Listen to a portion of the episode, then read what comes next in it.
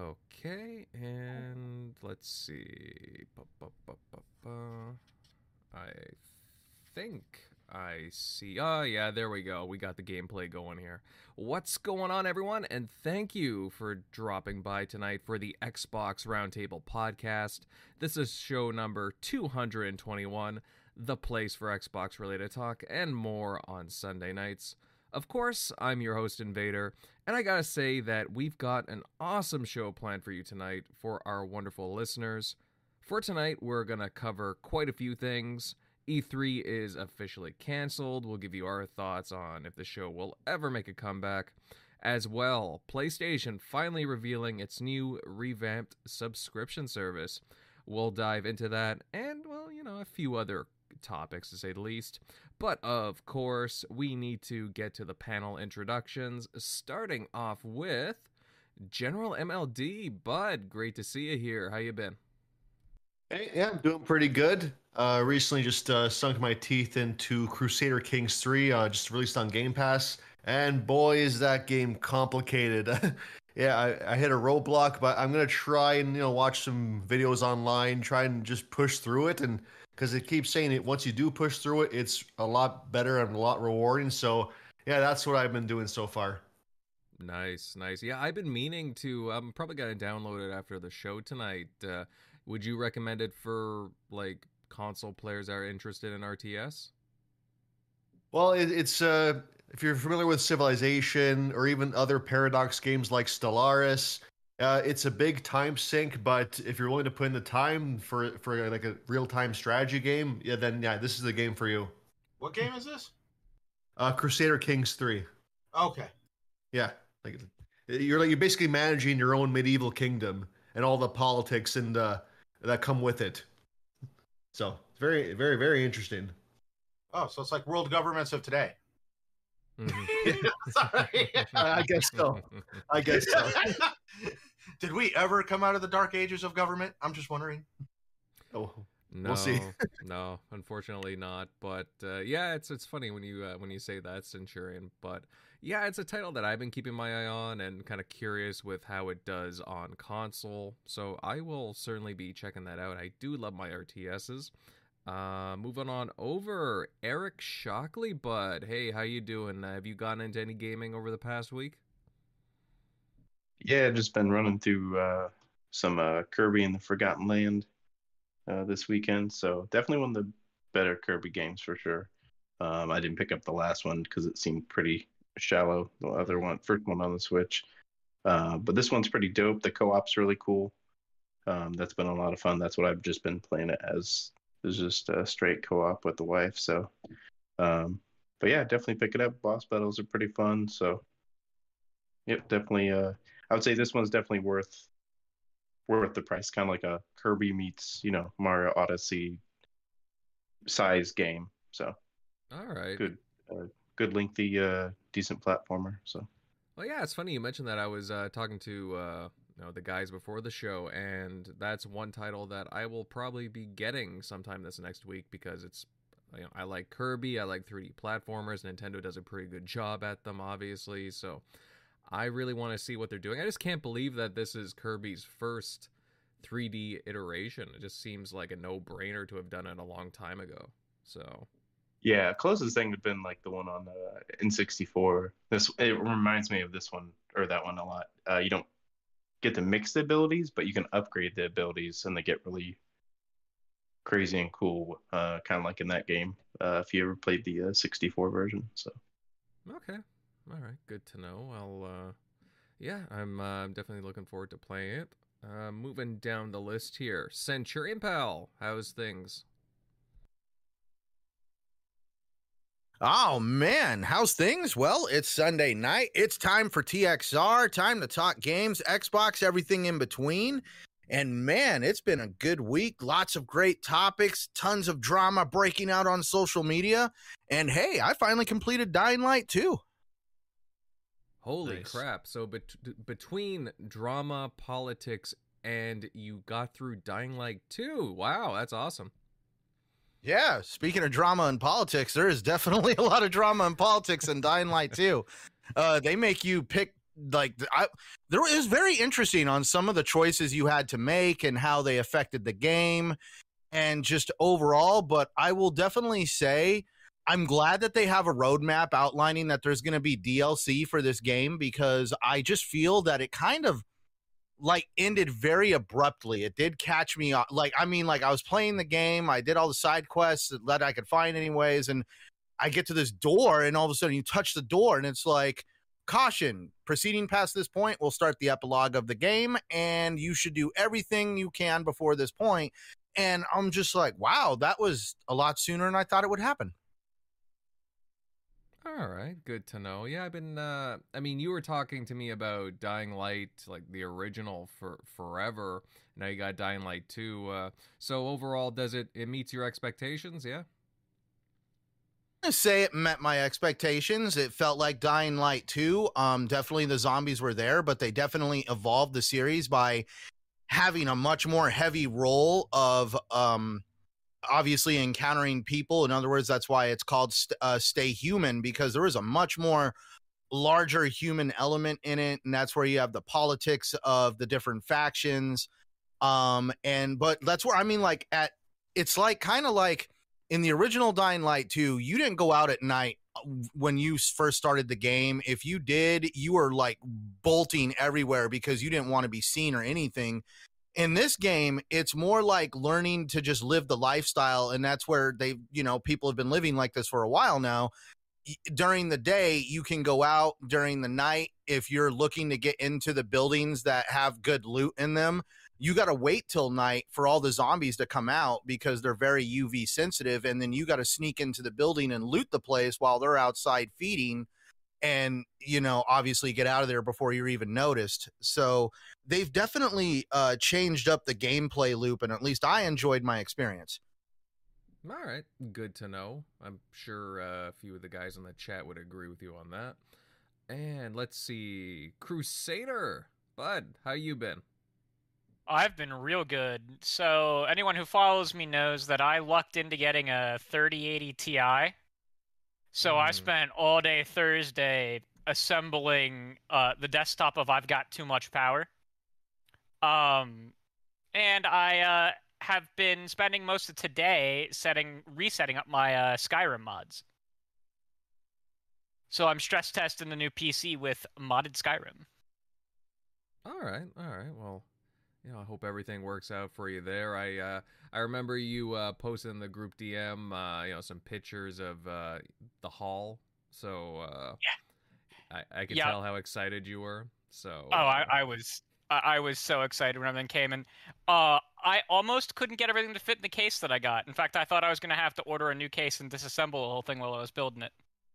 It was uh, almost defeating, and then I, I figured out if I, I moved a couple things around and switched some positions of some stuff, I could just barely get it all to fit. All right. Well, good stuff, man. I'm glad you were able to fit everything in. I know that it can be a little uh, time consuming and, uh, you know, a little uh, tiresome trying to do that. So I'm glad everything worked out there. Uh, all right. And just so everyone knows, Tim Dog should be making it tonight. He's uh, running a little bit behind, but he should be uh, coming in in, well, a little while, anyways. Um, guys, a reminder to everyone tuning in that we are available on a large number of audio services Apple Podcasts, Amazon, iHeartRadio, Spotify, and loads more. If you can't tune in live and you prefer to be on the go, then hey, maybe just, you know, check out these uh, different audio platforms. Again, there's boatloads of them. Just check the uh, description as well. And hey, just look us up. We're on a wide array of these suckers. So, hey, definitely subscribe to us and check us out for your TXR on the go. Okay, well, why don't we break into our first topic for the night? And after months of talk and rumors, PlayStation have finally announced an upgrade to the PlayStation Plus subscription service. It combines the traditional PlayStation Plus with PlayStation Now streaming. It's just called PlayStation Plus, you know, just keep retaining that name, but now it's broken up into three price tiers, those being Essential, Extra, and Premium. The service will see this update in June.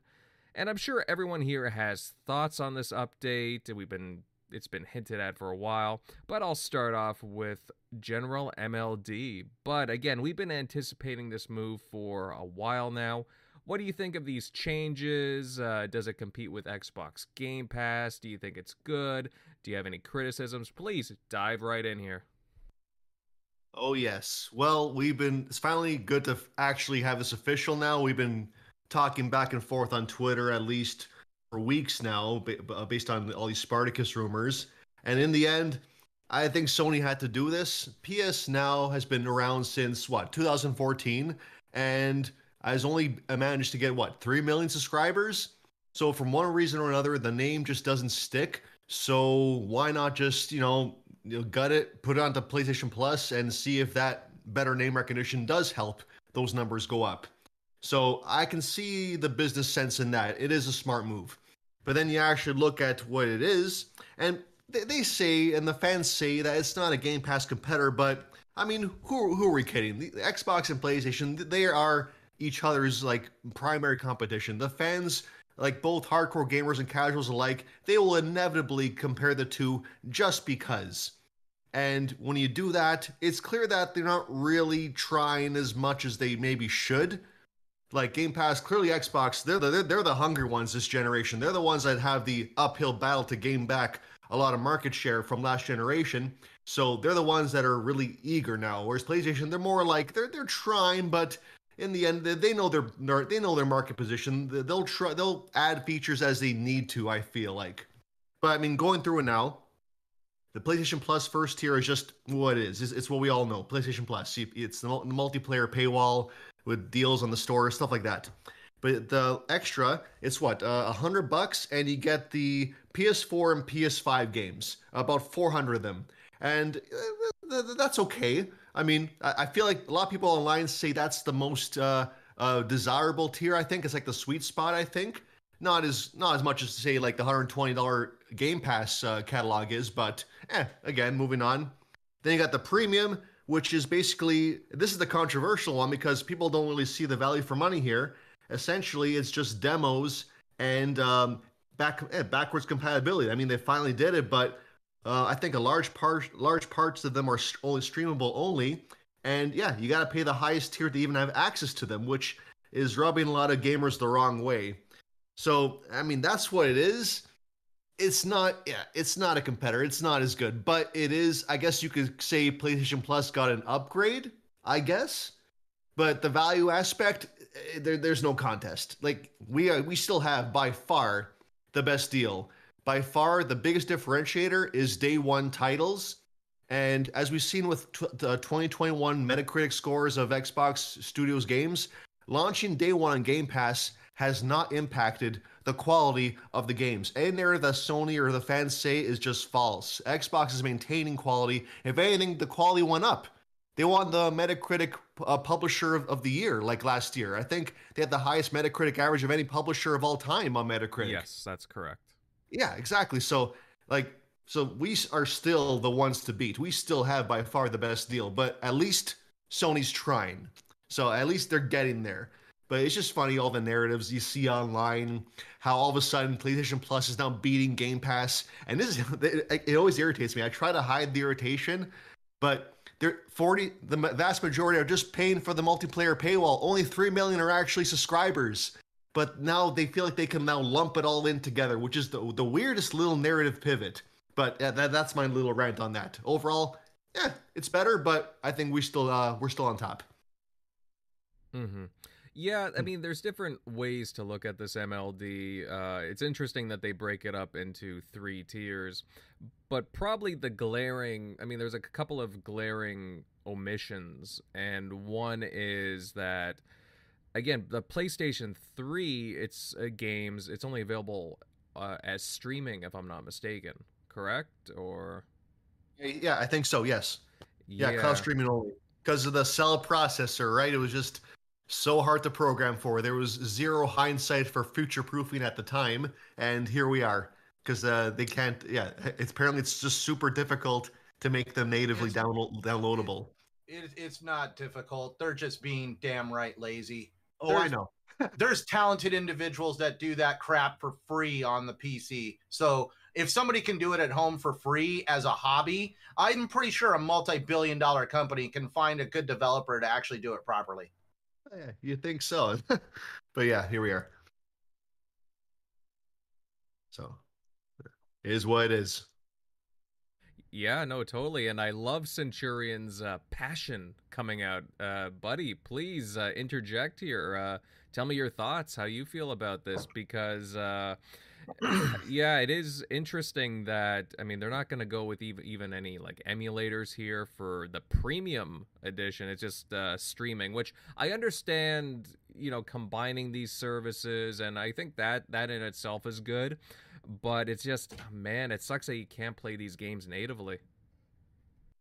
So, what I'm about to say, let's just put it to the side for a second that yes, I dress I dress up as a mass character for fun and wear a giant Xbox logo gold that's like just like diamond encrusted. Like I may be an Xbox fan, but I'm going to tackle this from uh, uh, the consumer perspective and at least my perspective in establishing value because I have to help the business I work for in my actual real life you know establish value on the products they sell because they constantly compete with other people who are trying to put them out of business. I work in a very competitive very cutthroat industry. Um let's start with playstation plus essential. Includes multiplayer access two monthly downloaded games. So we're already putting a, a number on how many downloaded games you're going to get. So that means you're getting two not three not four two. That means we are already stripping you of getting games. So Um, let's Can I interject with that real quick? Currently, PS Plus also only says two, even though they are giving more. right. Um, they never they they've never changed the the actual listing to include the the extra PS5 game. That was something I learned when when I put that out there and, and discussed that is that they've never actually stated you'd get more than two at any given time. Now, but why is Sony doubling down on the statement? Either they have I'm not trying to interrupt you. Forgive No, me, no, but there's no. a reason why they're doubling down on that statement and bringing it back up. They've been they've not acknowledged that for a very long time. Kudos on them, but there's a reason why they're doubling down on that statement because they probably do have intentions in the future to probably start coming uh, cutting back on some of the game offerings for free games. If, Which, if I had if you- to guess, they'll be dropping PS4. And that's what I'm thinking Yeah. eventually. And if you really want me to be blunt, I'm sorry, but even Xbox's offerings for free games have been a little paltry. Mhm. PlayStations are starting to go that direction. It seems like the concept of giving out free games for the subscription service is slowly, slowly starting to not drive the the the concept of people wanting to sub- subscribe and so they've kind of let it fall to the wait- wayside on both sides um the big one that's for me at least on the PlayStation Plus Essential which is the biggest amount of BS ever is cloud storage for save games this is a concept and a uh, a caveat and also amenity that Xbox gives to its consumers free of charge for no extra price um, it's absolutely amazing to be able to go out right now if I feel like it and buy an Xbox console of my choosing. And when I turn that thing on and sign in, it's going to sync all my data from my account. Revolutionary, in my opinion. Now, um, obviously, we're going into obviously uh, MLD stock, talked about the PlayStation Plus Extra. I would have to say that's probably the sweet spot right there. Um, everybody is already used to paying fifteen dollars a month um, it actually seems like a good uh, starting point for PlayStation to create that PlayStation Plus Extra, and I really think that's where a lot of people are going to be getting uh, their subscription at. Um, but it's that game streaming thing. Obviously, we just uh, I made a comment on it. Um, it's really not hard for people who are at home as hobbyists to create an emulator to run a PS3 game. And for some reason, Sony acts like it's the hardest thing in the world but we are also talking about the company that used a lot of bubblegum and duct tape in creating their online net- network. Um and so um that's where i kind of chuckle at how playstation has just danced around this backwards compatibility thing. And if you want my honest opinion this subscription service sounds exactly like Game Pass when it first invent when it first came out, which is why I did not buy into Game Pass for at least I want to say 6 to 12 months. I think it was actually almost a full 12 months before I finally bought into Game Pass. And to prove that, I bought Sea of Thieves physically. I bought um State of Decay 2 physically. I have a lot of games from the first year of Game Pass physically because that was my preferred co- my preferred mindset was I'm just going to continue buying my games as usual because there's nothing in Game Pass to really make me want to buy in. And then Microsoft changed their tune, started putting everything in there day and date and all this other stuff started coming out with uh, the perk system for being part of Game Pass Rewards Ultimate.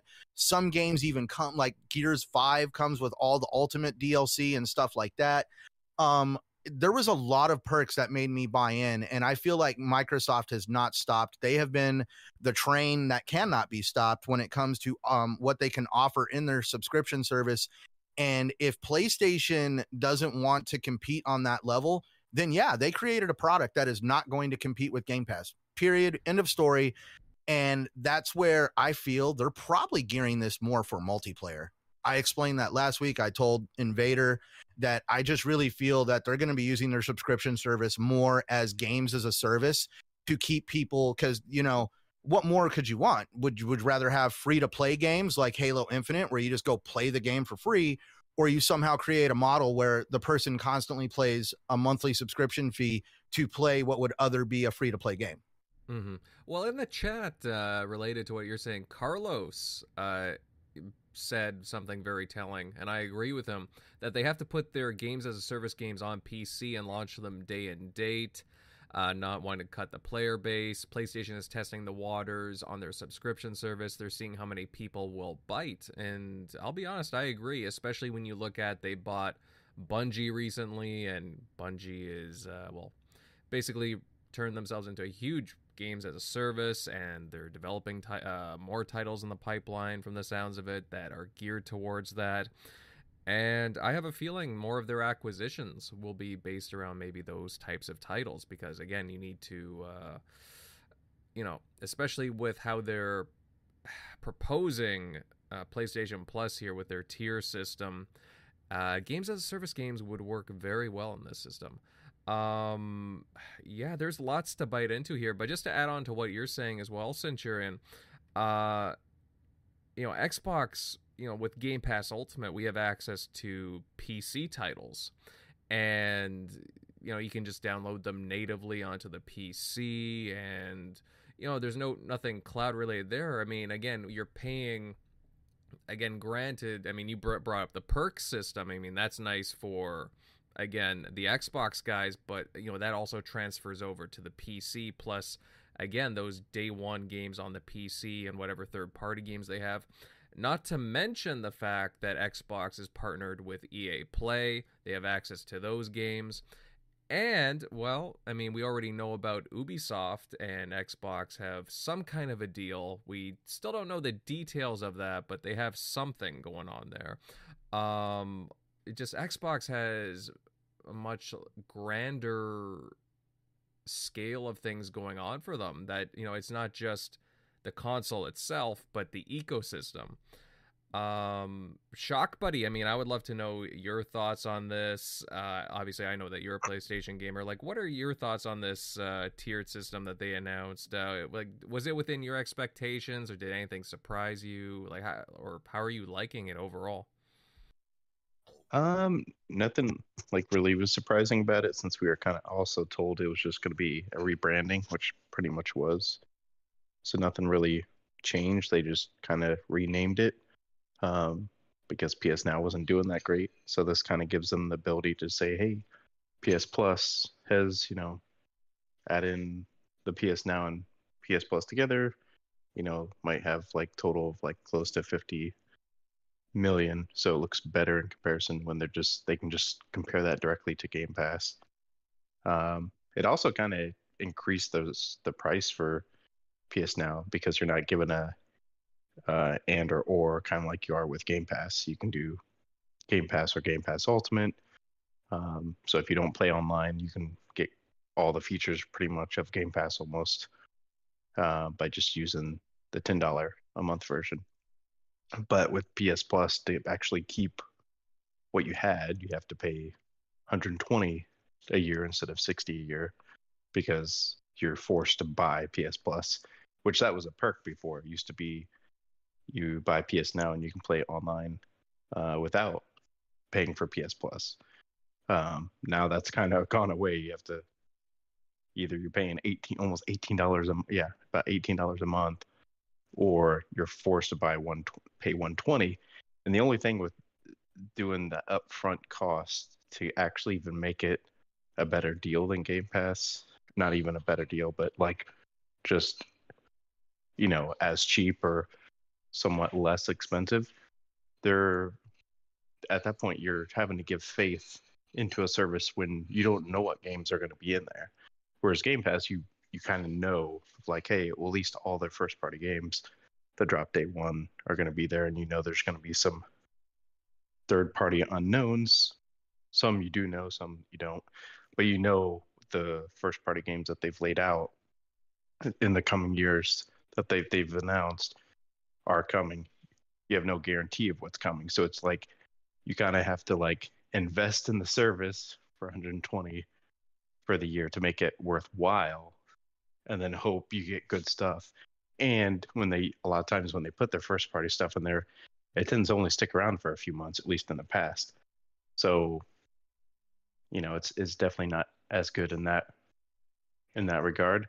Um but yeah i mean that's kind of all it is is that a rebranding and it gives them the ability to if they need to adjust on the fly later if they see like okay starfield's really blowing up this year and doing numbers on game pass and people are just like hey you know how, how am i able to play this? You know hopefully it's a high quality game but something on the level of like a a skyrim if you see everybody's playing that and they're and people are seeing like wait i can just pay for game pass and get that? Oh okay and it makes a really big impact then that kind of gives them the ability to like okay well maybe don't put god of war in there but maybe we drop a smaller title say like a a ratchet and clank or a returnal or something like that. Returnal's going to be in there but like a game like that day one that they could drop in that's not like a huge you know they're huge megaton hitter like you know god of war god of war ragnarok would be if it was in there day one so um but otherwise it's it's i just don't see the the appeal because i like who the who is this service for? If it's for the hard hardcore all the hardcore uh fan base for sony has all those games that they're putting in there they already have. More than likely returnal and miles morales like miles morales sold what? I think it's close to like 20 million like it sold ridiculously. Yeah, um, so like, all of them already have these games so or who is PS5. for? It If it's like for the every PS5. casual, is the casual paying 120 for this? I don't think so. So I don't know who's this for. Oh, hmm Yeah, I'm curious. Like again, how they're again they're structuring it, and I mean they already do have uh again like a, a group of like 20 games that people can download for three for free through PlayStation Plus. I'll be curious to see if they'll be expanding that at a later date. Um, they got some pretty good games in there, but it just kind of is a no-brainer to compete with Xbox, or at, at least put in like all your PS4 exclusives day one. I mean, I don't see why not. Uh, like you know, just have them all available uh to again to PlayStation Plus users You know, have that library there and be like oh well, you know that's that's worth it for a lot of people in my opinion. Um I know Cru- uh, Crusader that you had chimed in a bit earlier but uh, like overall like I mean they still you know Xbox you don't have to pay for cloud saves. You know they still have the cloud sa- uh, storage on here that you have to pay for. Um you know they got you know the it just it still bugs me honestly that PlayStation 3 games on here are streaming and they're advertising exclusive demos. I mean, we still get demos on Xbox every now and then, but it's like demos aren't really a thing that eh, you know, they just kind of you don't see that anymore to be honest with you. You don't see that. It just it's so much easier just to like download a game now from like Game Pass and be like, oh yeah, you know, I'll play it for a few minutes. Uh, you know, I don't really like it that much because you know I get to try out at least the full game anyways, the full a full sample size. Um, like, do you have anything more to like to add to this? Yeah, so um I don't want to tread over old ground too much. I- I'm upset about the PS3 games. Um it's not the easiest thing in the world to like the the clean room developers who are not using any of Sony's source code have done a fairly good job at creating an emulator over the course of like 6 years.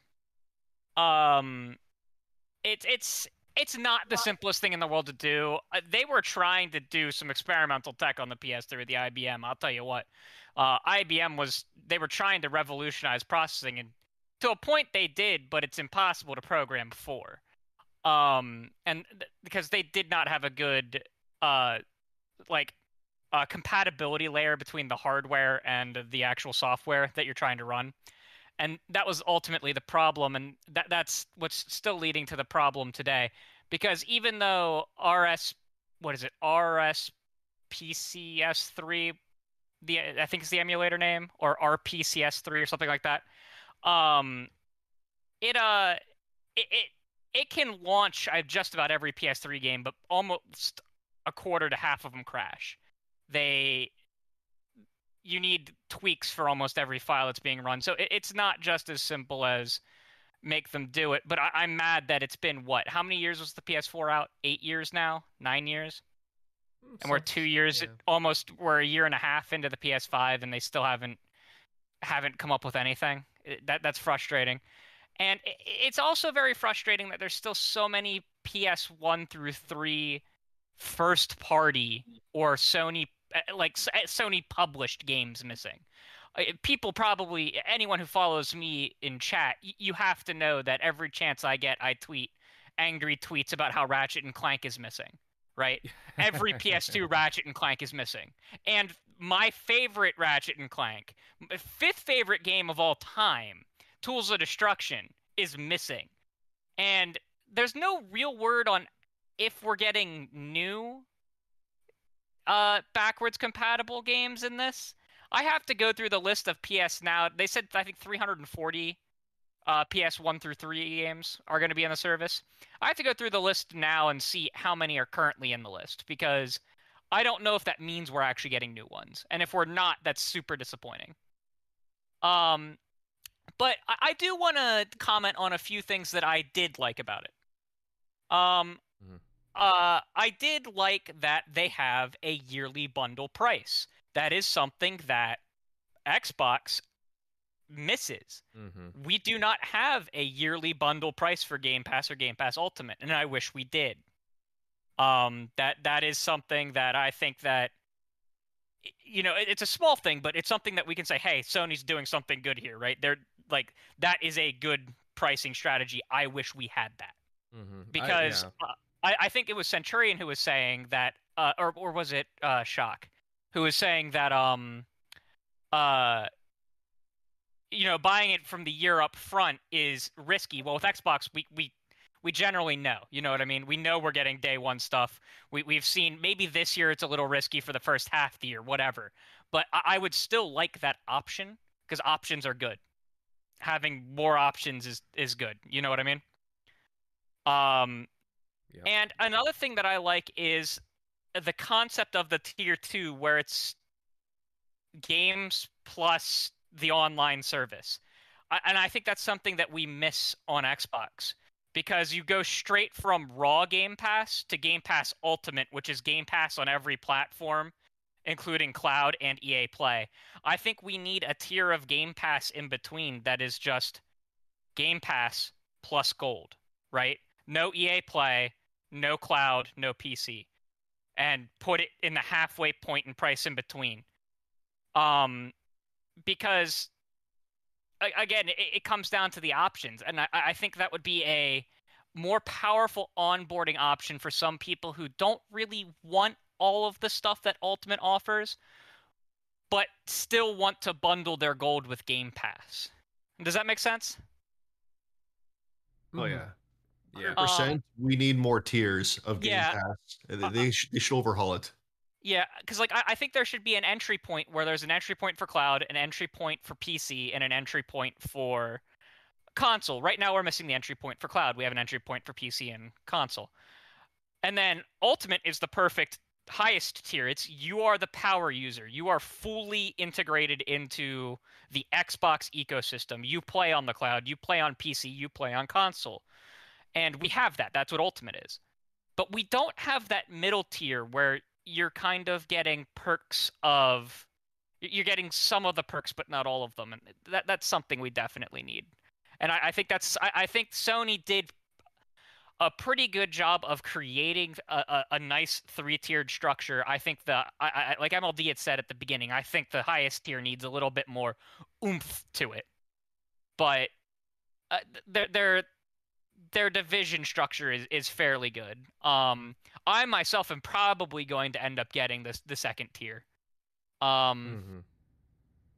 and the third thing is consistency. And this this was touched on by some other people here, but there is no promised consistency with this platform. That it doesn't have to be day one. You don't have to be day one to make me happy and subscribe to this. I I, I don't need that. I am very happy with it on Game Pass. Don't get me wrong, and it, it is what makes Game Pass so freaking great. Yeah. But we don't even have that EA play style. It's coming at most in 12 months, you know? Because with EA Play, you, you're guaranteed every EA game is coming to EA Play at, at most 12 months. Most come at six.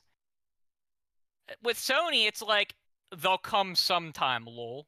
You know, like it, it, it's and you know we, we've seen with ps now this year well this past year they put last of us 2 on the service and then it left it didn't it, a first party game they put on the service and it didn't even stay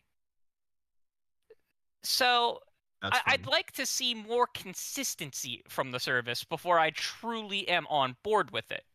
And that's something that's true for any um streaming service, you know. If it was Disney has such a consistent drop rate of new shows, now you might not be all in on them if you don't like superheroes or Star Wars. But there's like always a new show starting on Disney. You always have a reason to stay subscribed.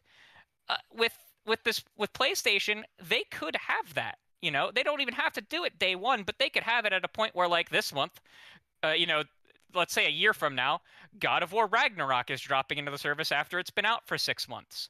Oh, and a few months later, this game's dropping into the service. You know, but we, we don't have that promise of consistency, so it, it's hard to it's hard to feel for the service without that promise. And maybe they have that plan, but they definitely haven't told us about it.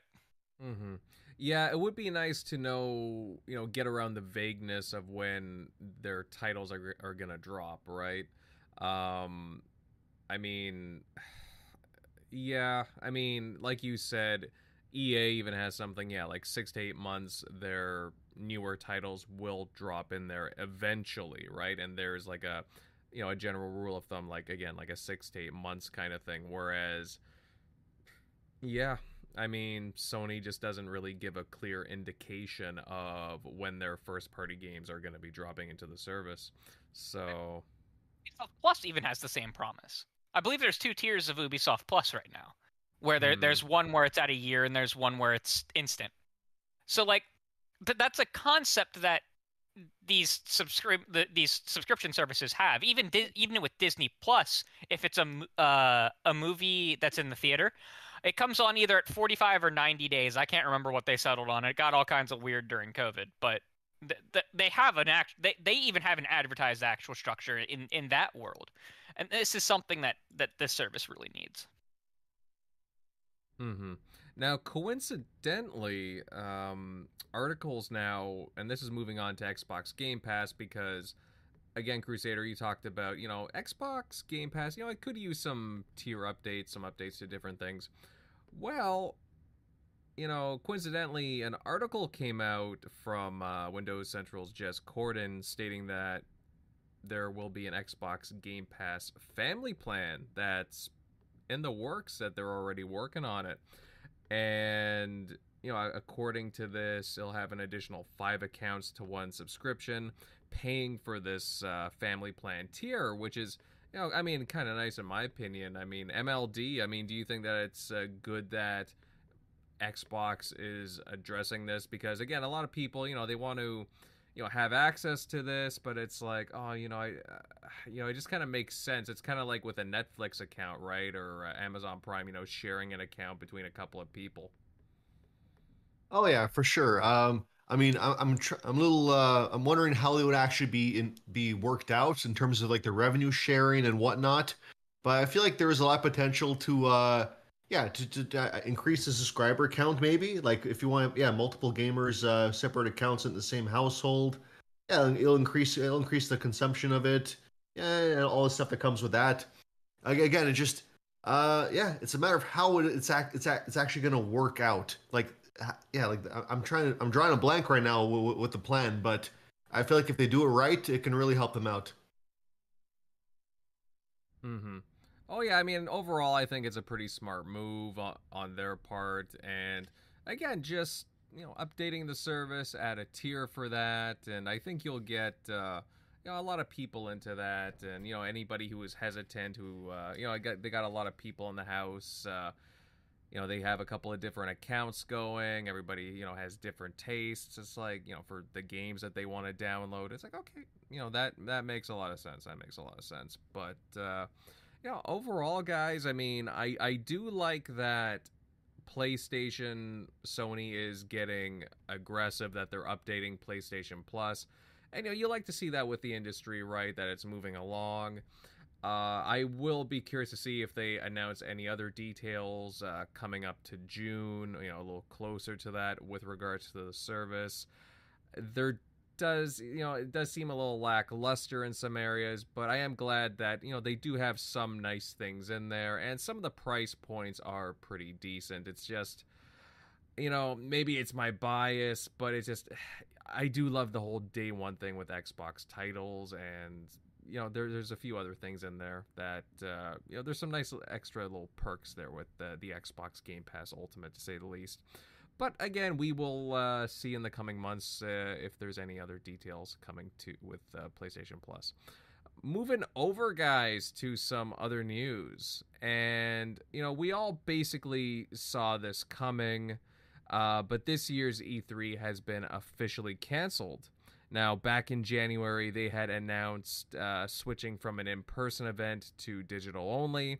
Now, there's emails going out to various outlets and companies stating that the now digital events are completely canceled. Now, moving on down the list here, uh, Crusader Bud. I mean, I'll hit you up on this first. Obviously, it sucks that this has to happen again. They're saying that they'll be back in uh, 2023 next year, but do you think that they'll be able to recover uh, from a few a few years of being on the sidelines? Because you know it's been a couple of years now, and publishers just might want to do their own things now. They're not going to be back. I'm going to say it straight up. Uh, I believe E3 is dead. Um, I, I do not see the the only reason I could see an E3 surviving is if the big two that are still backing E3, which would be Nintendo and Microsoft, ultimately choose E3 to back. Um, but I, I I don't see that happening. Uh, they don't really need E3 itself anymore. The the same structure of it, and I think um the ESA was putting too many restrictions on it and they were just running it poorly. Um, I think we will see a very similar event come out of the ashes. I, I think we're going to see uh, ultimately Geoff Keighley create something, and I, I think every year it's going to get better because this year's summer of game summer game fest was better than last year's or you know you know what i mean the the 2021 summer game fest was better than the 2020 summer game fest wasn't great right but it I, I don't think it had the backing that he wanted it to mostly because e3 still existed and people like square and warner brothers and microsoft and nintendo were more there than they were with him um I I do think that you can expect a Microsoft show to fall in the same time period, late May to early June. Um, and I think they will do it in partnership with uh, Geoff Keighley at least loosely this year, right? Where it'll be listed as an event on the Summer of Games. You know, his Summer Game Fest website will be listed there as an event, but I don't think he'll actually be hosting it. I think it'll just be a show on the floor of Microsoft's um uh Microsoft's uh, stage in um Seattle or Redmond. Where where where, where are they? Redmond? I always forget. Yeah. It's right. Um, yeah, the, the, you'll have the the the floor showcase there, right? Um, I, I think if you're an Xbox fan or even a Nintendo fan, expect their normal June showcase still. Just expect it to not have the E3 branding. Um, and I think uh, we will see the same thing with most of the showcases. They may merge a little bit. Like Square Enix may not run its own showcase. Square Enix may lend off games to Xbox and Nintendo and PlayStation and maybe even like the PC game show or you know those those other shows that exist. But um I think we're still going to see a similar structure, albeit maybe a little more spread out throughout the summer, all with like Geoff Keighley's branding that he's not going to actually make them pay for.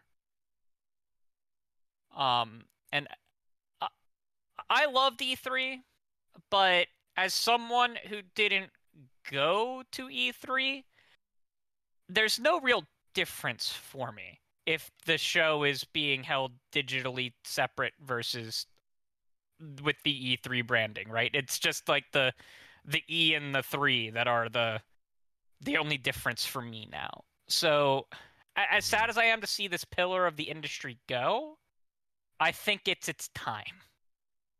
hmm I mean, I I totally understand what you're saying, but just um, I would love to have that experience. I remember like we've talked in the group like before, like you know before all this crap happened. That oh yeah, you know we'll meet up at E3. You know we'll go to the Microsoft conference and this conference, and oh yeah, you know we'll go to. uh uh, this bar and so on. I just, you know, the whole, just, you know, I would love to have those interactions, right, with all the other content creators and uh, different show hosts, and you know, again, all the personalities from the different studios and publishers. Just, I, I, I would love to see that intermixing um for myself at an E3 event and it just feels like uh, it's gonna you know you're gonna be missing out in a lot of ways so Yeah, um, I I do think there's a chance that we we still have that kind of in-person event with Microsoft. Um, specifically because look at how many publishers they're going to control, right? They're going to have Xbox Game Studios, Xbox Global Publishing, Xbox Cloud Publishing, Bethesda Softworks, Activision, Blizzard, and King, right? Seven publishing units. Having one having a two hour show might not cut it in the summer anymore. They may do a they could probably do a two or three day kind of mini event themselves. And if they're gonna do that and they're gonna set up all the time to host that, well why not invite someone like Ubisoft? Why not invite um someone like EA? Why not even invite someone like Nintendo and Sony? You know, Microsoft doesn't really the modern Microsoft has partnerships with them and does stuff with them. Like look at Banjo Kazooie showing up in you know Smash and all of the other weird things that they've done with Nintendo, right? So you know, we we could see a not maybe not Microsoft led, but kind of like even the big publishers at the forefront of hosting some kind of new event instead of it being in the hands of the ESA with, with the amount of growth they're all seeing. I i it's the wild, wild west of who knows what could happen. Mm-hmm. Yeah. No, I hear you. No, and that's also a possibility too. I mean, well, there's many possibilities. Um, MLD, but I know that I don't I don't know if you've ever been to any of the events, but um, you know, it was something that I was personally looking forward to attending. Obviously, as I was just stating earlier, um, it's it's a shame, but uh, like, do you see E3 recovering, or do you see like other shows like what Xbox does with uh, its different showcases? Do you see like an expansion of that? Do you think E3 will? Know, go away and there'll be like an explosion of other shows. What what are your thoughts? Well, they did say that they're taking a break this year and they'll come back stronger than ever in 2023, but uh, I have my doubts about that. It feels like the last few years E3 just didn't have the same uh, punch as it used to. I mean, I mean, let's be honest. I, I I've been talk. I was talking about before the pandemic. I want to, you know, I was talking about uh, to my wife to maybe go down for the weekend and just actually be there at the Xbox conference because you know I feel like it's just it's just a different energy to actually be there to see this uh, announcements in real time. And overall, E3 is it's traditional to a lot of gamers. That's just like the Christmas of like of gaming. So everyone just has all these thoughts associated with E3. But I, the more I'm thinking about it now, uh, lately, I feel like they it's it's overcharge they overcharge publishers to even be there to set up their booths when really uh, we can all we're all 99% of us are all watching at home anyway. If, if they do their own digital event in june which we know they will do then nothing really changes. I mean if it's to be the same show just independently with xbox then ultimately it's the same result with us but i think e3 it's more yeah like i said it's more like nostalgic it's more traditional people it's just a it's just the feeling of like uh, the idea of just everyone just coming. The gaming industry is just basically all eyes are on you at the at, at one point in time. You feel like you're part of a of a greater thing. I think it's just that feeling, and hopefully they can recapture that uh, next year when that happens. I would like to go next year if uh, if they make it open to the public. So uh, I guess we'll see. We'll see how it goes. But as far as as far as this year goes, I, I'm still looking forward to their early June showcase. But like uh, the other panel members said, uh, they have yeah they have so many studios now. Like I, I think yeah we have what QuakeCon they could that could, that could be for Bethesda. You got BlizzCon that'll be for Blizzard when the when the acquisition acquisition goes through. You can't do it all in just two hours anymore. there is no way. Uh, Xbox is getting too big for that now. So I'm looking I'm looking forward to now more. I think this will lead to more independent shows throughout the year, with or without E3. But um, yeah, I hope it comes back. Well, hopefully, it comes back and gives us all a reason to really to really watch it and tune in. Mm-hmm. Yeah, and I, I think that's a fair assessment too. I mean, Xbox does have a lot of publishing arms now. It's amazing. Obviously, you can't cram everything into, like you said, a two two and a half hour show. You can expand it all over the year. I mean, that's not even counting like an XO event and other things. It's uh, quite amazing. Or again, the video game awards and so on. There's all kinds of different avenues to go here. Uh, Centurion, I'm curious about your thoughts. Like, obviously, you know, it sucks that all of E3 is getting canceled here, but there will ob- obviously be other events like Geoff Keighley's, uh, uh, was it Summer of Games, which uh, he just coincidentally kind of uh, stepped in after the announcement of that. Um, you know, what do you think? Is it a bummer to you, or do you think that again, other publishers and other shows are just going to step in here and uh, fill in the fill in the holes? It's definitely a bummer. Uh, let's be honest. Uh, we all have our memories growing up. It doesn't matter whether you read about it in a magazine, internet article, watched it live on some kind of stream somewhere.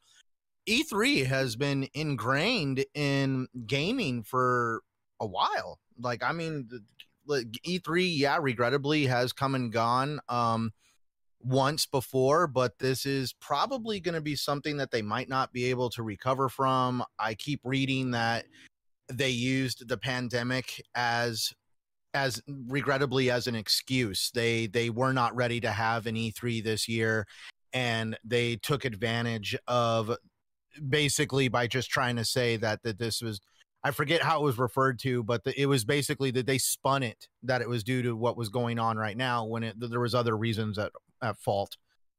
Um, but this is going to also open the doors because, like E3, let's face it, it started off as a developer conference or more like a tech conference for people in the industry to to showcase their their products that they wanted to put in the store shelves for the next year or later that year um and it, it grew into something much bigger and then we started having fanfare come in and you know having fanfare totally changes the dynamic of something you know you want to talk about what happens when something goes to an all digital event with no fans at all you you know go back and look at the the WrestleMania for 2020 um Drew McIntyre fought his ass off to get that moment that that WrestleMania moment just for him to find out that his WrestleMania moment was going to be held at the training center in Florida with not one person in the crowd.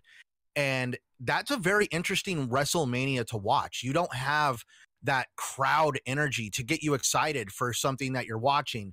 Uh, same with the game reveals. I mean, you do some world premiere and you all of a sudden see a game come on that everybody automatically knows what it is, and you hear people clapping, screaming, uh, yelling at Keanu Reeves that he's amazing. I mean, it's just stuff like that that, you know, having an in person audience gives you on screen so everybody feels like they're part of the moment together when you don't have that it's like watching a sitcom on TV. You know, it is what it is. It's just entertainment. It doesn't feel like a group event. And I really feel somebody like Geoff Keighley or another company will be able to take advantage of that. And with with the vacuum that E3 would create not being there, maybe somebody like Geoff Keighley would come in and decide to create an in-person event. Uh, like imagine Summer of Games um, going to being an in-person event somewhere where there's a live event. It becomes like E3. We have like a full week of gaming or, or a weekend or something like that. And Geoff Keighley is able to capture that in person energy that everybody's wanting and we'll be able to have those moments. Those are the moments I'm looking forward to when it comes to an E3 style event. Being able to sit down with people I've chatted for years about games and not had one moment to physically shake their hand or even hug them. There's there's great members in this community that I am entirely grateful for for to be able to hold conversations with that just need a good old fashioned hug. And I mean, we're not going to be able to have those connections. I mean, I remember talking to Tim Dog, hearing about all the amazing things that went down at the bars and the after events and and the Xbox Live events. And I mean, it sounds like in a very amazing time, something that I definitely want to participate in. And it's very heartbreaking that there is potential that this might not happen on that level and that literally my E3 experiences are all going to be contained to watching it on TV, and that mm, it's kind of sad.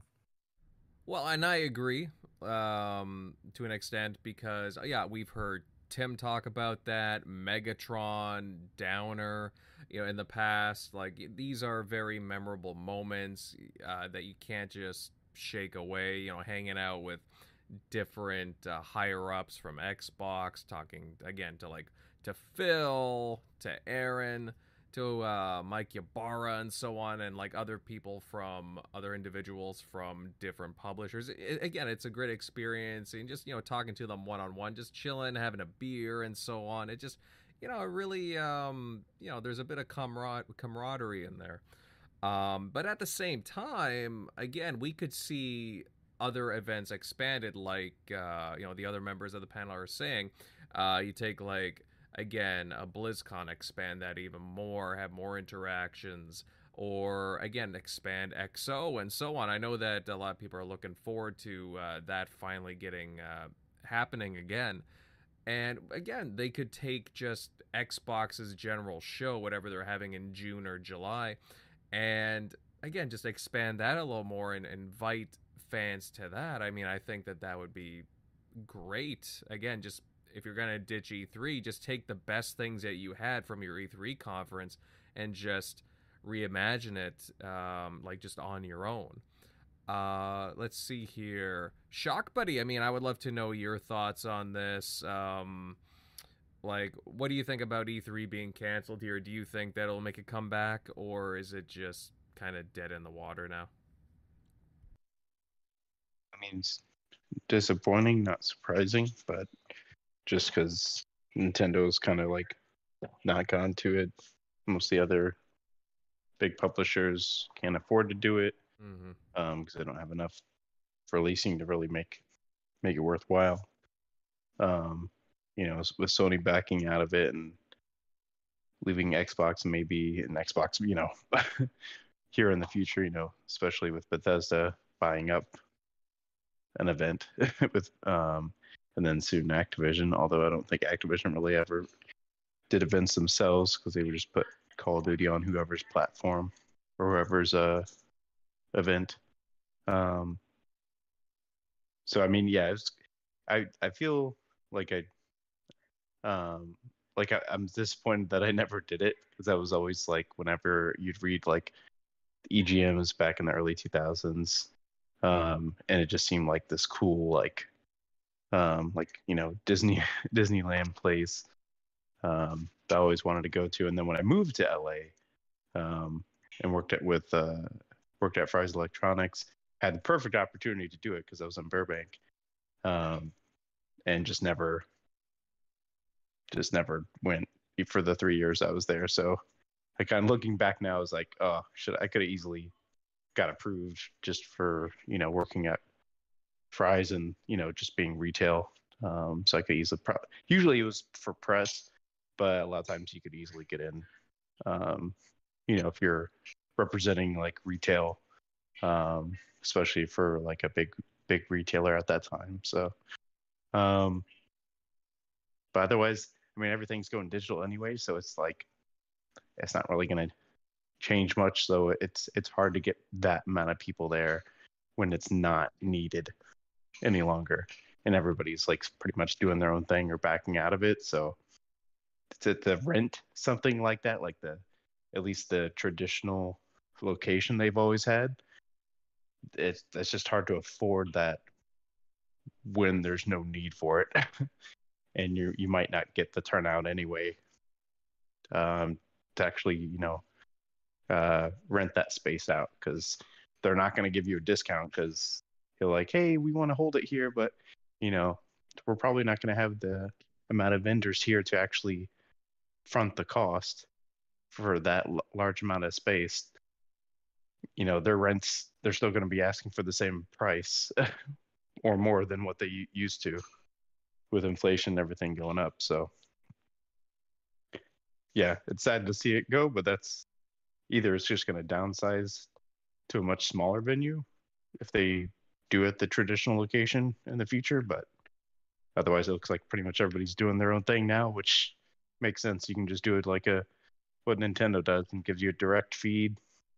Get your message out and then um, it's cool to get get those player you know get people um, playing the games but with especially with xbox now being one of the few ones that actually would still go you know with game pass you're putting all the games in everybody's hands anyway day one so they're going to try and give it a go anyway so like tunic or something you know s- stuff i whenever i'd see tunic shown i would be like yeah, it looks kind of cool. I'm just totally not gonna ever play that game, and I've been playing a ton of hours in that game, so it goes to show you. So yeah. Speaking of which, have you beat it yet? Because I know you were talking about the bosses in, in the chat.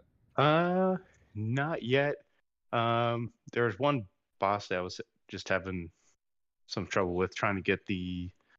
Um, I beat the librarian, or I think it's librarian that I've seen people have trouble with. I did that first try, um, and I was just, I figured out a way to cheat this, not cheat the system, and at least I feel, because if you're playing it on Steam, you, you're probably able to just back to your save file. But if you die on a boss, it takes all of your whatever you consumables you used on that boss, they're gone. So it's like, and it's not like a roguelike, um, but they don't give you those back.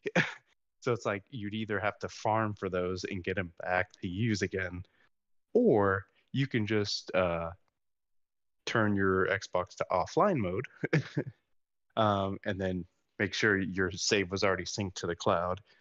Go to offline mode, and then if you die, you can just, you know, delete any of your save data on the console, and then just reload uh, reload the uh, cloud save back to your console again. So I'm gonna definitely go in there and just try to finish that out. But uh, yeah, I think it was at the, um, I think you have to do those like kind of like in uh, Zelda Ocarina of Time where you get those first three elements before you actually get like the Master Sword.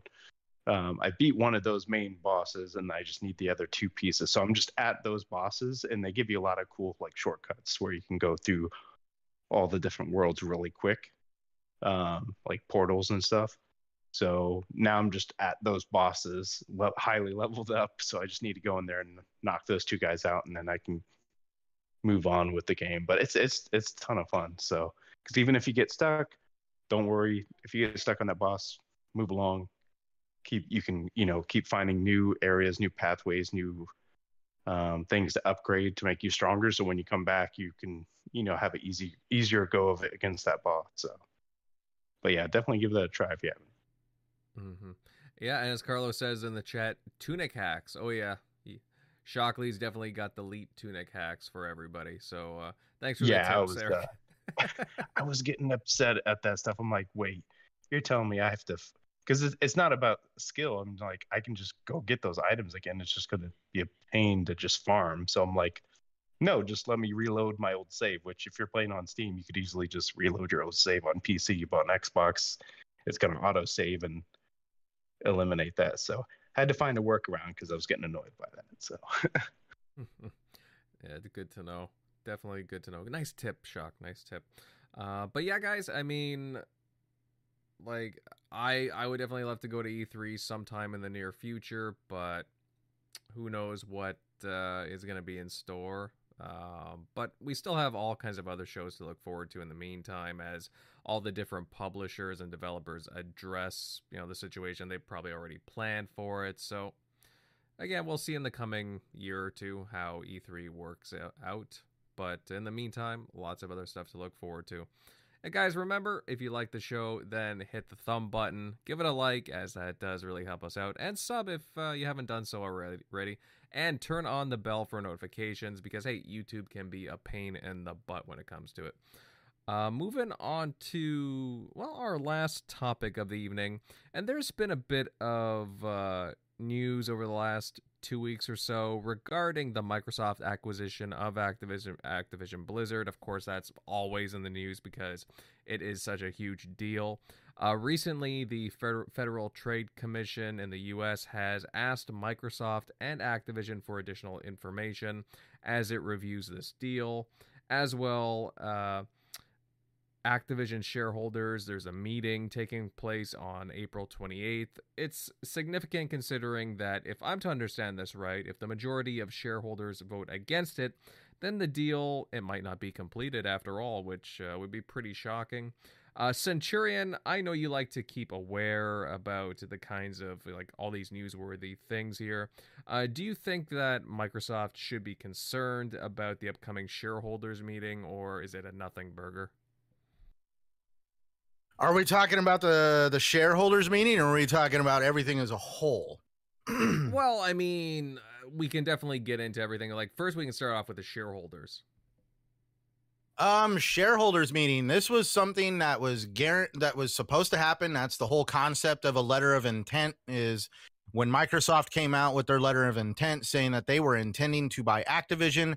That was them announcing it. A lot of shareholders found out at that same time. Um, and uh, basically, yeah, the shareholder meeting is to basically to do what everyone has the right to do. This is a process that is completely normal all the shareholders are going to sit down and vote what, for this to happen.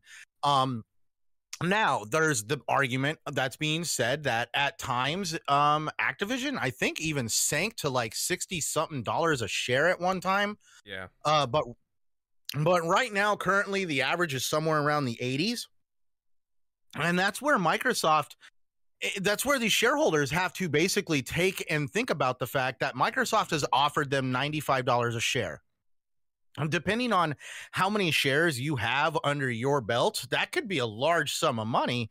And for some, though, they're, you know, the shareholders could be completely annoyed at the fact that, you know, there's been allegations that Phil Spencer and, and Satya Nadella and the whole of Microsoft took advantage of the situation and that they were just, you know, opportunistic, taking advantage of the fact that uh, Activision had got itself in troubled waters, and that Microsoft was able to somehow drive down the price of of Activision to this ninety five dollars a share crap.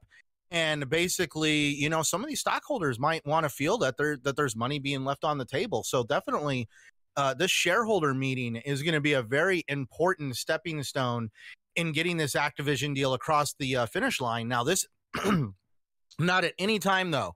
If you thought that that this Activision deal was going to be signed, sealed, and delivered, and that the FTC was not going to ask for one damn thing, you you had your head way high in the clouds. Um, the FTC was always going to get involved. The FTC was always going to ask Microsoft to provide more documentation on this deal because it's $70 billion. You'd have to be crazy to think that the FTC would not want a little bit more um, insight to what this purchase is going to do because this is the biggest electronics gaming purchase in gaming history. Of course, the FTC is going to ask questions. Mm-hmm. Yeah. I mean, obviously, it's a big deal for many reasons. Uh, Carlos in the chat saying that uh, the share the shareholders vote against the deal, they will have to pay like something like five billion dollars to Microsoft. Which, if I'm not It's mistaken, three billion. It's No, three. It's, a three. two. It's two. I've heard people say three. If if But- Microsoft is the cause, it's three billion. Three billion to Activision. If Activision's the cause, it's two billion to Microsoft. But yeah, that's that. That's what a lot of people don't realize is that this is a contract, and if this deal falls through, Microsoft is going to f- basically fork out a very expensive check, which would be a nothing burger because th- they would get nothing for billions of dollars. They other than wasted time. Hmm Yeah, and I mean, I don't know. I, I can't. I can't see it being. I don't know. I can't see it just not closing personally. But you know, I'll have to admit, I was actually, you know, months, maybe a half a year ago, I was interested in getting some Activision stock because I thought it was kind of cheap. But uh, bec- I don't know. I just always thought that Activision was kind of, well, you know, kind of scummy in some way. So I'm like, oh, you know, I'm gonna buy some more Microsoft stock instead. I'm glad I did. um, yeah, right. Uh, Crusader Bud, uh, what do you think? Do you think that uh, the shareholders are gonna vote against it? Go with it? Like, what what are your thoughts on this? So, I think overall it's a non-binding declaration, which means that it's not technically official. Um, however, if they were to vote no, it would signal to the FTC that there's something up. I don't expect them to vote no. Um, looking for a lot of them, it, it's going to be a large payday versus what they invested into the company to begin with, because most of them didn't invest in at um, you know, 80 70 dollars a share. They invested in early when Activision was worth half or less than what it is now. So this is for most of the investment groups like Providence, this is going to be a massive payday. Because and a lot of people think that um, Bobby Kotick owns like a majority of the company. He does not. He actually owns less than 2% of it. He is just uh, the largest singular individual who owns stock of uh, Activision Blizzard.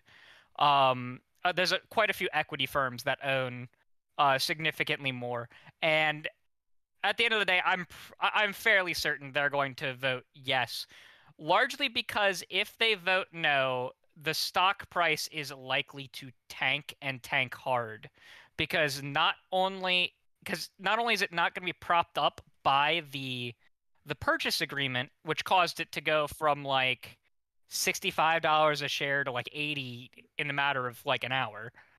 Um, but also, as stated, Activision has to pay out two billion dollars to Microsoft if it is if if they are the cause of the default, and that's a huge deal. I mean, Activision's big company, right? But that's a huge deal. That's you know more than two percent of their overall evaluated worth. That includes all of the assets that they own, like the IP evaluation and things like that. So I really don't see the investors saying no. Um, as for the FTC reviewing it, um, not only as Centurion and you said, with the this being the largest gaming acquisition of all time, this is one of the largest acquisitions of all time in, in, in any field. So, of course, they're going to be looking at it with a hawk's eye. I also do not see it getting stopped. Um, I do see the potential that they may have to sell off that the, the, the deal might be altered within the FTC that they, they there might be some things that they have to make uh, promises about they may have to uh, release something like King and uh, release them as an independent organization or or put them up for sale after so long.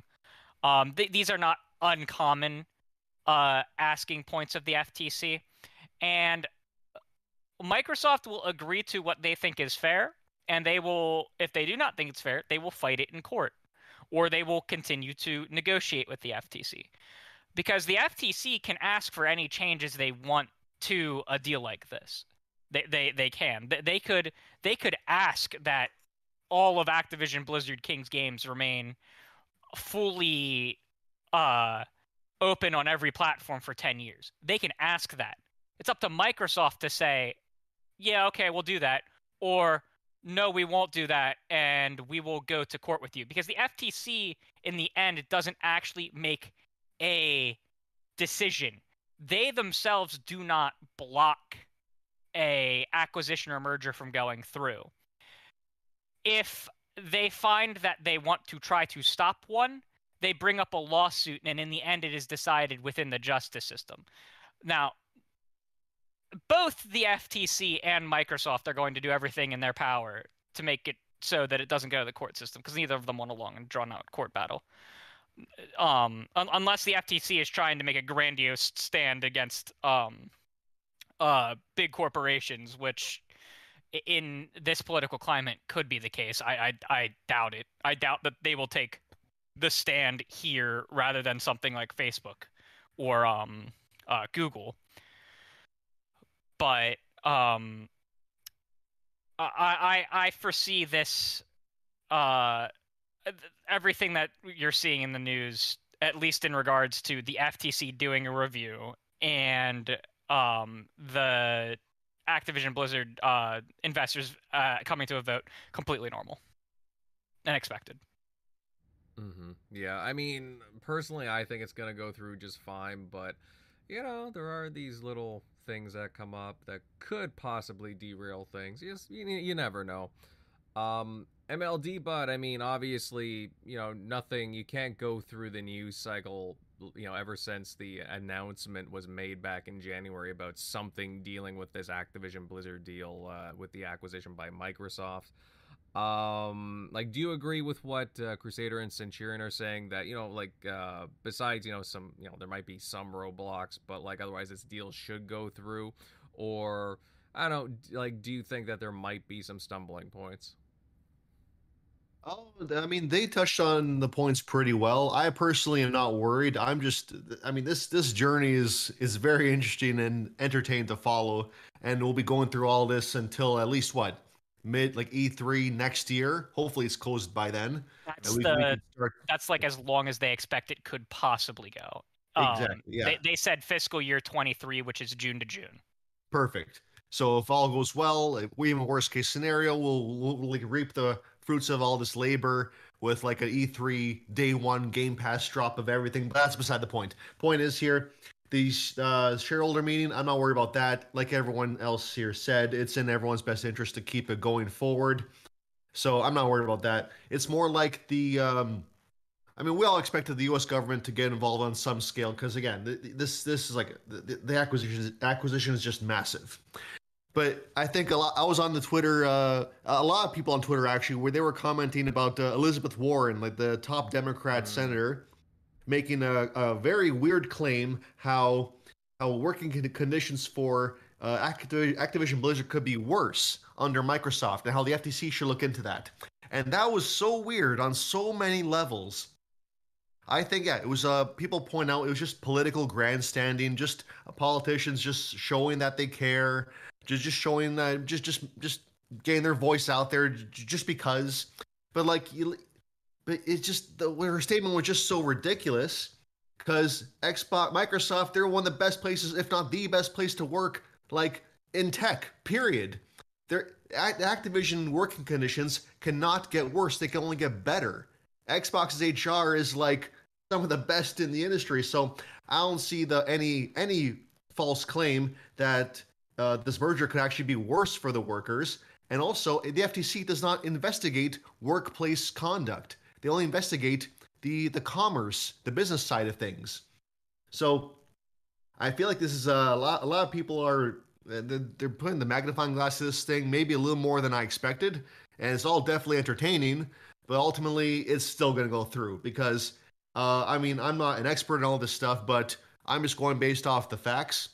Uh, like say with King with Candy Crush, Xbox as a brand has almost no presence in the mobile space. I mean, they got like a free free to play Forza kind of Forza game on on their phone on the phone. Like not really much presence there.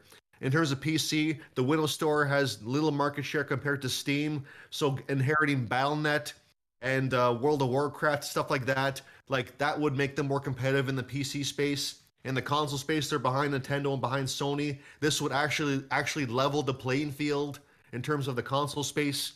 Like I don't think they'll have to make many concessions at all. I mean, beyond Call of Duty staying multiplied, I, I think that's the, that's the main one, which I think yeah they've already confirmed that they're doing that. So And- we're, Can we're I gonna jump go on the a- uh, the Yeah? Elizabeth Warren thing real quick? Yeah. sure sure in the, so she and three other senators wrote a letter to the uh, Mm-hmm. to the FTC. Um, I, I thought we were going to be talking about this in a little bit. That's why I, I held off on Go for it. yeah. um, bringing Yep. it up.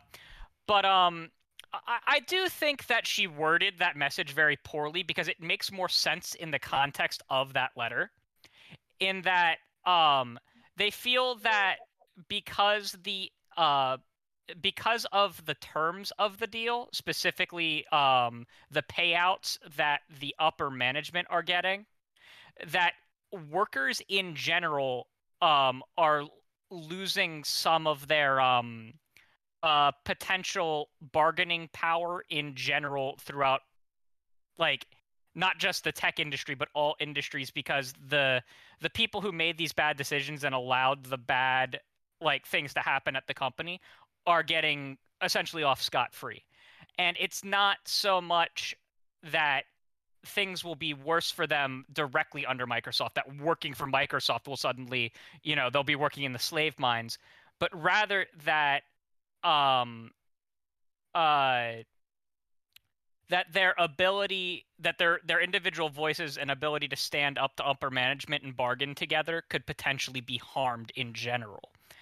And the reason that the FTC would then be allowed to review this is because of the payout terms of the uh, of the deal to those um, people who were uh, like Bobby Kotick and a couple of the other uh, senior um, leaders at Activision who would essentially be getting very large payouts because of uh, the amount of shares that they own and just the terms of the acquisition deal. It's a very, very sh- long stretch for the FTC to review, but it's not necessarily without uh, outside of their realm. Oh yeah, I, I did like I did like read that statement overall though, and it does seem like a reach regardless. Yeah, it, it is. It is. Um, but it's not quite as as silly as it sounds at first glance. But I, I also agree with you. I think it's silly. Yeah, the tweet was definitely not worded properly, No. but yeah, overall though, yeah, uh, I, I think it's all gonna go through in the end. It's just gonna be uh, it's gonna be a fun ride regardless, and seeing all the reactions on both sides. Each side is like hoping, yeah, one's the one Xbox guys hoping it goes through, and the PlayStation guys hoping it stops and doesn't it gets blocked. It, it, this is quite this is quite the generation, guys. Nothing quite like this kind of stuff. hmm Yeah, I mean, it is kind of interesting. Again, you see these four Democrat senators just come out and express concern over this Microsoft purchase of Activision. I mean, really, the interest is for Microsoft to come in and clean up. You know, that's what a lot of people are thinking, right? Because again, Activision, Blizzard, like, you know, everybody knew like that it just it needed a good, uh, you know, cleanup, like get some of those uh, higher ups out of there, like Kotick and so on. I mean, okay, there's talks about him getting a payout. There was a rumor of that once uh, you know, this deal goes through, but again, we don't know. We don't know anything yet about that. But uh, you know, uh, the thing is, yeah, uh, Microsoft here has the chance to really clean up Activision Blizzard because Well, again, things aren't too good over there. But then again, I mean, if you, I don't know if you guys heard about the whole Undead Labs thing, but you know, who- Oh yeah. yeah, So that's funny that that they are having the opposite problem that they had. What was it like five, six years ago, where they have given them, they have given their studios too much free reign. That they aren't yeah. monitoring them enough. Mm-hmm. Yeah. It's they they they are they need to find a balance point. Yeah, that's what I got too. But then again, I, I just don't trust Kotaku with uh, Kotaku with anything, so I don't know what to believe, to be honest. Um, but yeah, it's it's one thing like you look at you know this and every you know you want Microsoft to come in and uh, clean up shop with Activision Blizzard, but then you hear about how they're very hands off with again Undead Labs and uh, I guess even three four three Industries to a large extent. You know, people want them to be like, hey, you know, guys, can you uh you know get you know get your crap together here? Like come on. So i mean i i do like them being hands off but it's a matter of you know knowing when to step in. So i'm just kind of wondering what's kind of going on here with organization. So Yeah, I mean, for I, I totally agree. They should be they should have a little more of a middle ground in terms of like game development cycle, hands on. That's like, yeah, I think they gotta find a good middle ground there because I feel like this generation now, even though they have so many studios, I'm finding that the development cycle is gonna, is to be longer for every game as compared to last generation. Which it is what it is. But I feel like in terms of the Undead Lab situation, I feel like their HR should their, their HR is like a phone call away. I feel like, or an email away. They shouldn't. If people have complaints, hands on, hands on or hands off or not, like you find that number for that Xbox, Microsoft HR. You you make the call. You make the complaint. So I, I don't I don't see. Yeah, I don't see how this was overlooked. Like if, if they know that they had the resources to um to, to, to, to anonymously complain or complain uh, openly, yeah, it was all it was all confusing for me to read that. Mm-hmm. Yeah. I don't know, like Kotaku, oh sorry, Kotaku does put out like some pretty weird articles too, and I, know, I just I I'll be honest, a lot of the times I don't really trust their sourcing, in all honesty. So, and then you had what the former head of the studio come out, and he knew that they were gonna put out this article. They contacted him, and it just you know he tried to get ahead of it, you know, t- uh, speaking about it and so on. So you know, it's it's interesting. I mean, obviously, it's just more about like I, to me, I, from what I I read in between the lines was like the studio. It, it went from being so small to once Xbox purchasing them, just growing to uh to a point where it's hard to uh to manage at the same time. So you know, I guess that's why we also haven't gotten a lot of details about State of Decay three as well uh because i guess it's been in uh, you know they've been trying to reshape things at the studio. So growing pains i guess you would say. But uh you know you gotta watch out for these kinds of stories uh but uh shockley buddy i'd love to know uh, your thoughts here on this whole like again the ftc checking up on activision and so on like um obviously they want more information from both microsoft and activision blizzard. Um with, with this whole shareholders thing coming up at the end of april um like do you think uh like do you feel certain that this deal is going to go through? Uh, do you agree with the other guys on the panel or do you have any different thoughts?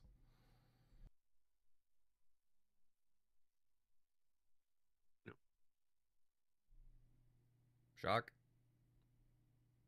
Hmm. I think Shock's having a nap here. But uh I don't know guys, like I mean I personally I don't think that it's such a I, I can I can just see it going through personally. Like I haven't heard anything really negative. I mean, sure you got these uh, uh, people in the government that are chiming in on it, but otherwise, I mean, again, to me, this thing would be this deal would be again a, a huge benefit to all the employees at Activision Blizzard.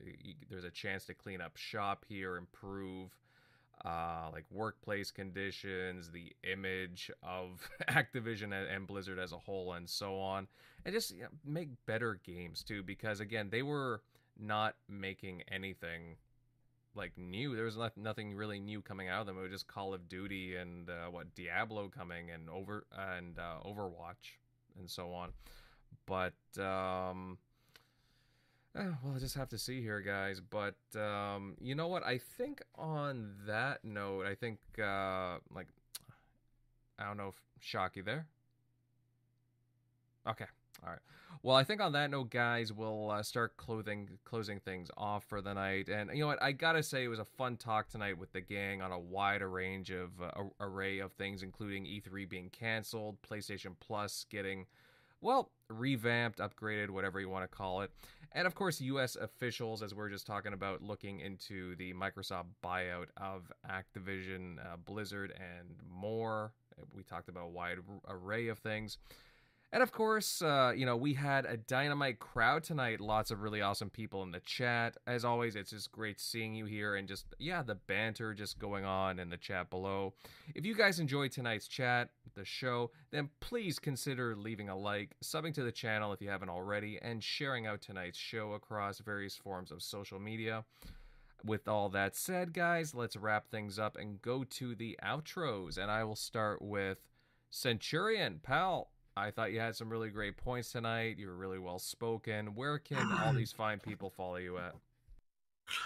Uh, well, uh, thanks, gentlemen. It's been a great Sunday night. Awesome conversations. Thank you to everybody in the chat that was there to join us, and thank you to everyone joining us after the fact. Be sure to hit the like and subscribe button. And for those interested in finding me, please find me at Centurion1307 on YouTube, Xbox Live, and of course, Twitter. And you can find me every Sunday night with this group of amazing gentlemen right here on the TXR podcast. All right. All right. Well said, my friend. Uh, moving on down the list here. General MLD, buddy, I thought you had some really good points tonight as well. Uh, again, you know, you just solid overall, some solid talking points. Uh, where can all these fine people follow you? Ah, thank you, thank you. Uh, mostly active on Twitter uh, at MLD Ghost, and my gamer tag is Ghost MLD. You'll try, you'll find me trying to figure out how to play Crusader Kings three properly. So uh, yeah, looking forward to next week, and uh, we'll, we'll keep. I'm sure Xbox will keep this uh, news train going. Mm-hmm. No doubt, no doubt. I think we'll uh, learn some stuff in the coming uh, days for sure. Monday is usually a good one. um, oh yeah, yeah. So I would not be surprised.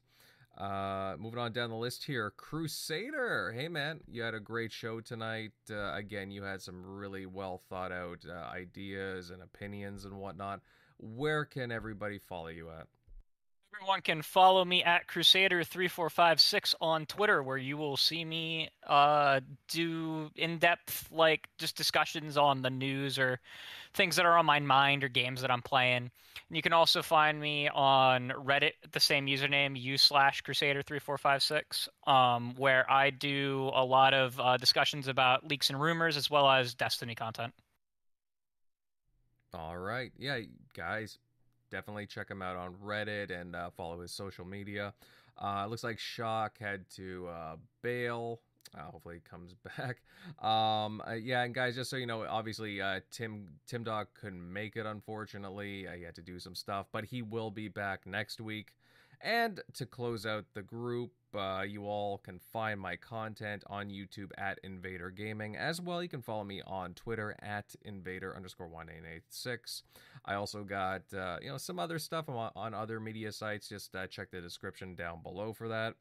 Good chat tonight, everyone. And I'm already looking forward to next week's show. I mean, again, uh, news usually drops uh, bright and early on Mondays. So uh, tomorrow we'll probably have all kinds of stuff to look forward to to talk about. Later, guys. Have a good one.